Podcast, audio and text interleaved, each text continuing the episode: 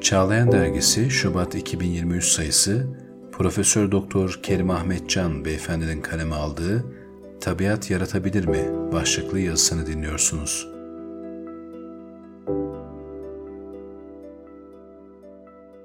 Osmanlı'nın yıkılmaya yüz tuttuğu bir dönemde Doğu'da Ruslar her geçen gün güçlenmeye başlar. Bu süreç Türk devletlerinin ve topluluklarının kısa süre içerisinde Rusların hakimiyetine girmesiyle neticelenir. Çarlık Rusyası'nın hükümranlığı altında bulunan Türkler 1917 Bolşevik ihtilalinden sonra bu defa da farklı bir ideolojinin pençesine düşer. Sovyet yönetimiyle birlikte 70 yıl boyunca Türklerin geçmişi inkar edilirken dünya ile bağlantısı da kesilir.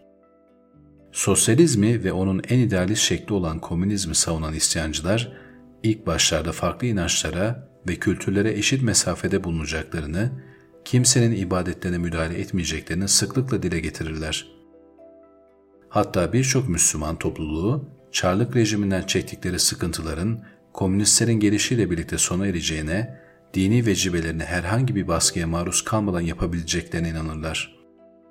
Bu dönemde Çarlık Rusyası'ndan zulüm gören bazı Müslümanlar, Bolşeviklerin gelmesi için dua bile ederler. Fakat gerçeğin hiç de beyanatlardaki gibi olmadığını, Sovyet sisteminin topluluklar üzerinde tamamen hakim oldukları zaman anlamaya başlarlar. Partinin ileri gelenleri kısa bir süre sonra dinin afyon, inançların hurafeler yığınından ibaret olduğunu dillendirmeye ve bu fikirleri insanlara zorla kabul ettirmeye başlarlar. Bolşevikler kısa bir süre sonra bütün dinlere karşı açıktan cephe alırlar. Yeni yönetim yavaş yavaş gerçek yüzünü göstermeye başlayınca Müslümanlar gelenin gidene rahmet okutacağını anlarlar. Uygulamalara baş kaldıran, itirazlarını dile getiren veya ima eden aydınlar ya Sibirya'ya gönderilir ya da kurşuna dizilmek suretiyle cezalandırılır. Artık yeni yönetimle birlikte milli ve manevi değerlerin hor görüldüğü istibdat dönemi başlar. Sistem, yeni bir neslin yetiştirilmesi için her şeyi baştan ayağa dizayn eder. 70 yıl süren bu süreçte her insanın bir kalıptan çıkmışçasına aynı olması için devletin bütün imkanları seferber edilir. O dönemde cari olan anlayışı Olka Süleymanov bir eserinde Mahallemizde bir ayakkabıcı vardı. Tek numara ayakkabı üretirdi. Herkesin o ayakkabıyı giymesini isterdi. Ayağınız büyük ya da küçük olursa vay halinize şeklinde dile getirir. Sosyal düzenin herkesi tek tip yetiştirmek için kollarını sıvadığını gösteren güzel numunedir Olkas Süleymanov'un tespiti. İdeolojinin 70 yıl boyunca bu alanda kısmen de olsa başarılı olduğunu söylemek yanlış olmaz.'' Bu süreçle birlikte kitaplardaki konular da ideolojinin söylemlerine göre şekillenir. İster matematik kitabı olsun, ister edebiyat, mutlaka sistemi kuranlar ön sözlerle minnet anılır, onların matematiğe, edebiyata verdiği değer kaydedilir. Aksi takdirde hazırlanan kitaplar, besmelesiz başlanmış bir iş gibi addedilir. Bundan dolayı da her yazar mutlaka eserinde sistemin kurucularını sitayişle almak zorundadır. Bu uygulama meyvesini verir, zamanla inançları safsatı olarak görenler çıkar. Bahsedilen dönemde Allah'ı inkar etmek, alemin tesadüfler sonucu ortaya çıktığını söylemek ve anlatmak, sıradan ve zorunlu bir söylem olur. Bu düşünceyi pekiştirmek, yeni nesillere de kazandırmak için devlet her alanda çalışmalar yapar. Fakültelerde ateizm başlığı altındaki dersler mecburi dersler arasındadır. Her üniversite öğrencisi bu derslerde başarılı olmak zorundadır bahsedilen dersler akademisyenlerin sürekli gündeminde yer alır. Bazen de üniversitelerde dersin varlığı sorgulanır. Birçok akademisyen zaten inanmıyorsak bu derslere gerek var mı diye kendi aralarında sistemin baş tacı ettiği dersi eleştirirler ama elden ne gelir? Bu dersi mecburen okutmak zorundadırlar. Diğer taraftan kaderin cilvesi olsa gerek o dönemde ateizm derslerini verenler Sovyetler Birliği sükuta uğradıktan sonra derslerinde Allah'ı anlatmaya başlarlar.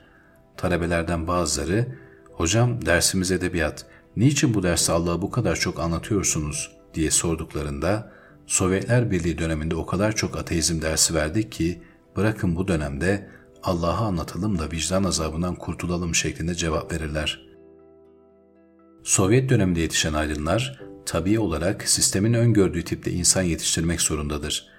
Sınırlar dağılsa, Sovyet sistemi çökse de birçok insanda o dönemde zorla kabul ettirilen fikirlerin izleri hala görülür.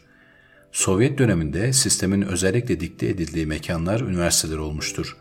Akademisyenler ister istemez ideolojinin temsilcileri olurlar. Bahar'ın şehrimize kadem bastığı bir günde tanıştığımız kimya profesörü de onlardan biridir.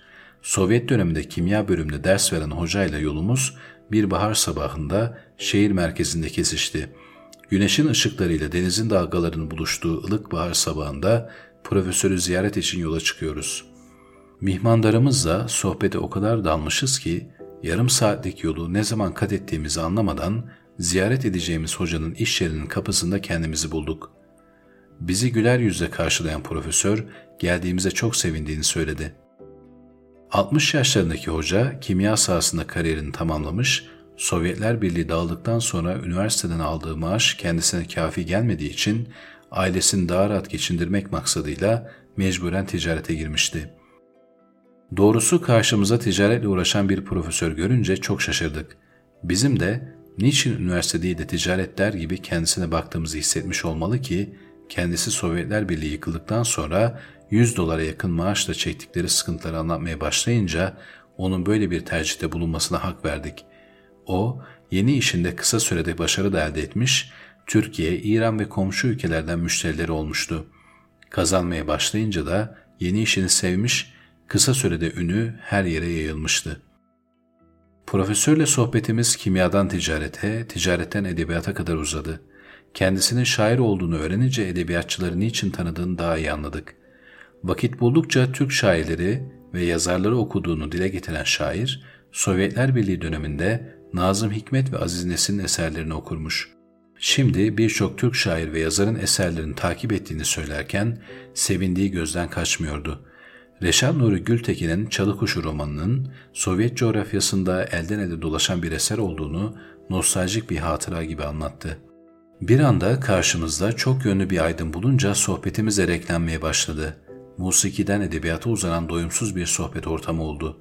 Sohbetimiz çok farklı konularda devam ederken şairin bir cümlede kullandığı tabiat yarattı ifadesi gayri ihtiyari bizim ağzımızdan çıkan tabiat mı sorusuyla sekteye uğradı. Şairimiz evet tabiat dediğinde bu sözün sürçülisan olmadığı ortaya çıktı. Çok şaşırmıştım. Kimya sahasında bilimsel çalışmalar yapan, denklemlerin belli bir kurala göre kurulduğunu, rastlantının bu formüllerde yeri olmadığını, yaptığı araştırmalarda bizzat gören ve bilen birisinin tabiatı bunca sanat eserinin yaratıcısı olarak kabul etmesini çok yadırgamıştım. Bir bilim adamının yaratmak gibi yüce bir olguyu şuursuz tabiata mal etmesi bizi şaşırtmış olmalı ki, yeryüzündeki ve denizlerdeki canlıları kim yarattı sorusu bir anda ağzımızdan çıkıverdi. Bir anda sohbetin yönü değişti. Peki tabiat niçin yarattı diye sorduğumuzda elbette kendisi için şeklinde cevap verdi. Tabiattaki her şeyin Allah tarafından yaratıldığını, idaresinin de insana verildiğini söylediğimizde muhatabımızın bizim gibi düşünmediğini, daha fazla söz söylemenin bir fayda sağlamayacağını anladık. Haklı olarak Sovyet döneminde insanların üniversitelerde ateizmin her bölümünde ders kitabı olarak okutulduğu, ataları Müslüman olan bir neslin ne hale getirildiği düşüncesi aklımıza geldiğinde, karşı tarafa yapılacak her türlü sözün kırıcı olacağı kanaatiyle o konuyu kapattık. Sohbetimize kaldığımız yerden devam ettik. Fakat biraz önceki tartışmanın yarıda kesildiği, bir sonuca varılamadığı onun ve mihmandarımızın bakışlarından okunuyordu. Sohbetimizin kalan kısmında onun edebiyat ve şiirle olan ilgisini konuşmaya devam ettik. Kendisi çocukluktan beri şiir yazdığını, bazı şiirlerinin bestelendiğini söylediğinde bu kadar işin içinde şiire vakit ayırmasına imrenmiştik. Bizim şiirlerine olan ilgimizi görünce ayağa kalktı, raftan şiir kitaplarını ve yanında bulunan CD'leri özenle aldı ve kitapların nasıl yazdığını anlatmaya başladı. Şiirlerinin bazılarının sebebi vücudunu anlattıktan sonra işlerinden birkaçını bize heyecanla okudu. CD'lerde bestelenen şiirlerin olduğunu söyledi ve bunları dinlememizi sıkı sıkı tembih ederek birkaçını bize hediye etti. Şiir kitabının birisini imzaladıktan sonra bize gururla verdi. Kitapları aldıktan sonra kendisine teşekkür ettik. Bu kadar işin içerisinde şiire zaman ayırmasının takdire şayan olduğunu söylediğimizde kendisi bu işi severek yaptığını ve şiir yazarken huzur bulduğunu söyledi. Kitaplarından birisini elime alıp sayfalarını çevirirken gayri ihtiyari şaire bu kitap sizin mi diye sordum. Bir anda yüzündeki mülayim ve durgun vaziyet değişiverdi. Yüz çizgileri belirgin bir hal aldı. Ne demek istiyorsunuz diye yüksek ses tonuyla cevap verdi. Bir anda yuvasından dışarı fırlayan gözlerinden bize karşı duyduğu hiddet dışa yansıyordu. Sanki kendisine başka birisinin şiirlerini intihal yoluyla aldığını söylemiş gibi bize sert sert bakmaya başladı. ''Beyefendi, siz ne demek istiyorsunuz? Bana hakaret ettiğinizin farkında mısınız?'' dedi. Ben de kitabın üzerindeki ismi kapatıp ''Bu kitap sizin değil, tabiatın'' dedim. Bir anda yüzü gerilen şair bu eserlere yıllarını verdiğini, gece gündüz göz nuru dökerek yazdığını ve baskı masraflarını kendi cebinden ödediğini göğsünü gererek söyledi. Onun bu cevabı karşısında kendisine kitabın size ait olmadığında ısrar etsek bizi dövecektiniz dediğimizde yüzünde bir gülümseme belirdi. Kitabın kendisine ait olduğunu gösteren bir tebessüm şairi rahatlatmıştı. Biz de biraz önce bizim size yaptığımızın aynısını siz Allah'a karşı yaptınız dediğimizde heyecanla bu nasıl olur dedi. Sizin kitabınızın üzerindeki ismi kapattığımız gibi siz de kainat kitabının müellifinin yani Allah Celle Celaluhu'nun ismini kapattınız. Onu görmezden geldiniz. Size yaptığımızın aynısını siz yüce yaratıcıya yaptınız şeklindeki sözlerimiz bir anda şok etkisi yaptı. Profesör bu cümleler karşısında derin bir düşünceye daldı. Sanki kimya denklemlerinden yola çıkarak kainat kitabının satırlar arasında dolaşmaya başlamış gibiydi.''